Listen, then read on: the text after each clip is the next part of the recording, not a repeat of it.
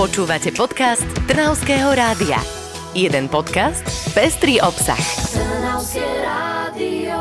D, Cem, Ber! Ej, a už ho tu máme. Už nám aj sneží na mnohých miestach v našom kraji. Tak by sme mali začínať inak Karin vždy. A je tu Maja Grajfová a Karin Talajková. A vítajte pri našom podcaste 5 dobrých správ z nášho regiónu, ktoré ste možno nezachytili. Ale vďaka nám ich zachytíte a zachytíte možno aj vaše ušové lalôčky.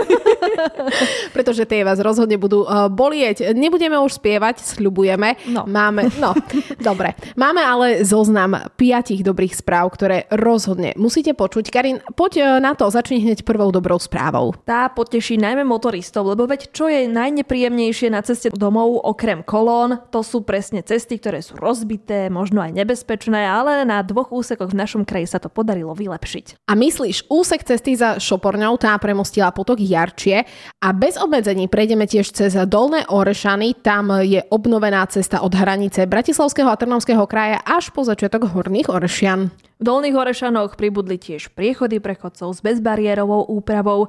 Upravili sa aj nástupištia autobusových zastávok a zase pri tom úseku, čo sme spomínali Šoporňu, tak tam pribudol radar na výjazde do Šoporne, takže tam zbystrite. To je dobrá správa, že už o tom viete. To, takže už je to 6 dobrých správ vlastne. Na konci toho bude 10, ale nie. Keď už si spomínala, nie ten radar, ale autobusové zastávky, tak Hrnčiaronce a Pievšťany majú ich teraz nové, vynovené, nádherné, pretože 4 zastávky sú teraz bezpečnejšie a aj na pohľad samozrejme krajšie. Pievšťanské zastávky majú nové ešte LED panely, ktoré ľuďom uľahčia cestovanie a na vybraných zastávkach o odchodoch autobusov informujú moderné systémy. Áno, tak zatiaľ sú to 4 kusy, ktoré nájdeme v meste, možno ešte pribudnú ďalšie. Podobné už poznáme aj v Trnave, možno sa ich dočkáme všade v našom kraji, lebo je to výborné vidieť napríklad, že koľko meškajú tie spoje. 20 minút. Ale nie, podľa mňa by tam malo hlásať, nezastavujeme, máme spoždení. A my nezastavujeme ani v našom podcaste a preto sa ideme pozrieť do Šoporne, pretože tam majú novú multifunkčnú športovú halu.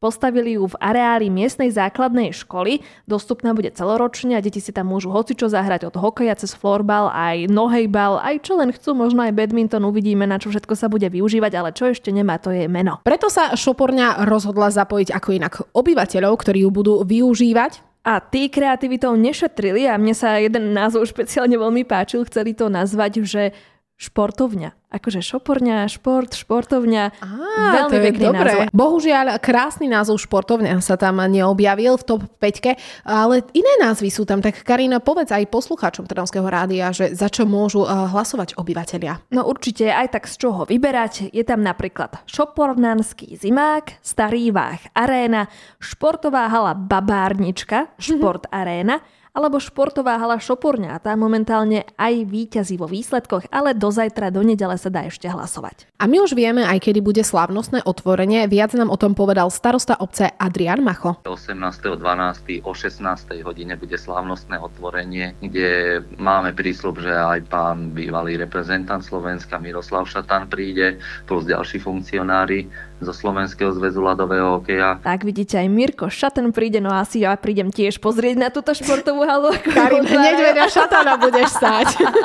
A bu- budete možno prestrihávať spoločne pásku pri otvorení. To by bol, to nie je ešte sen, Karin, neboj sa nič.